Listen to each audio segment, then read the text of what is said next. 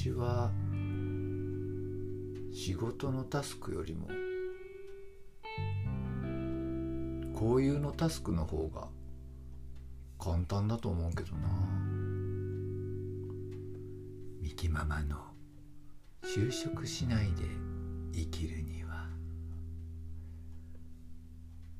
アドラーさんの「嫌われる勇気」を読んでいて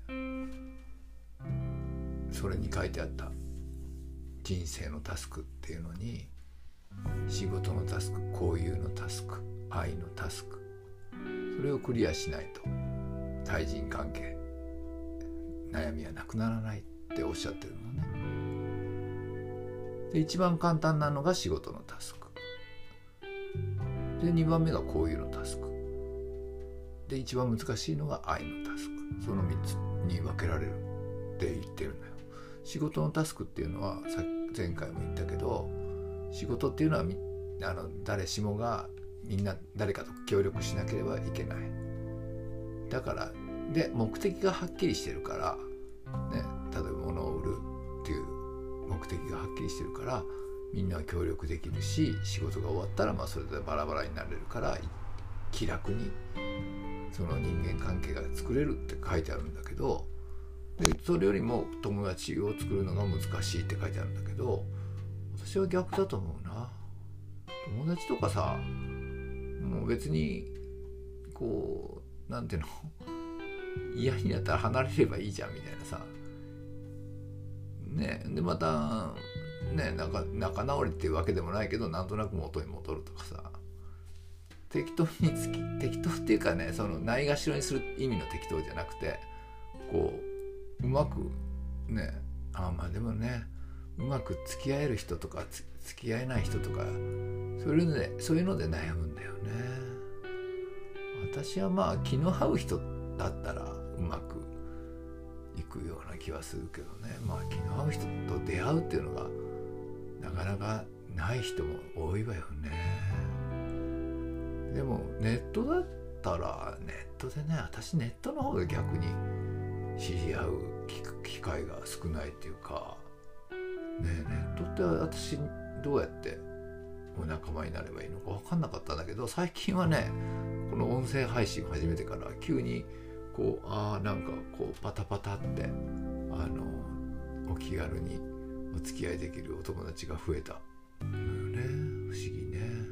まあそういうので仕事のタスクこういうのタスクそして愛のタスクこれが一番難しいんだって。まあそりゃそうよね。まあ言ったらさほら子供は大きくなって、まあ、親に食べさせてもらって成長して大きくなって社会に出るじゃない？それでまあ仕事やってで誰かに出会って結婚するじゃない？そうすると夫婦っていうタスクその前に恋人っていうタスクこれ人間関係のタスクよね。そして子供ができる。そうすると親子関係のタスクができる。そうなるともう大体の悩みはみんな親子関係だからね。私ももう本当に親子関係では40年以上ね悩んだわよ。本当にね。だから一番大変なのよね。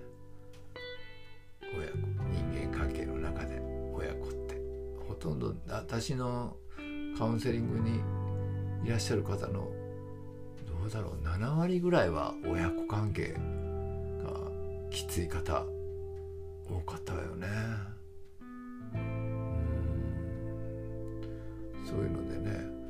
じゃあ親子関係をどうしたらうまくいくか。これはねそんなの一口に言えないわよね。それぞれのケースがあるからね。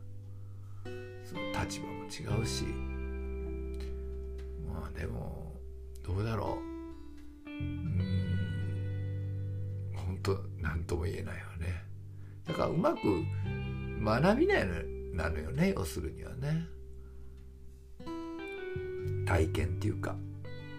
だからまあこんなもんだってこの人となんかこう勉強するために親子になった兄弟になったね、何かの学びがあるからねそれなのよねきっとまあ、だからそれをクリアしないと幸せになれないとかそういうわけでもないじゃない。ね。だからそれはそれ。問題はあっても別に幸せとは関係ないのよね。問題は問題であって幸せとはまた別のところっていうかね。その基本が幸せであれば問題があっても別に問題はないのと同じなのよね。だからどうやったらみんなこう幸せな気持ちを持てるか。そういうのはねあのもっと考えていきたいわねだからまたこのアドラー心理学また読みますじゃあねバイバイ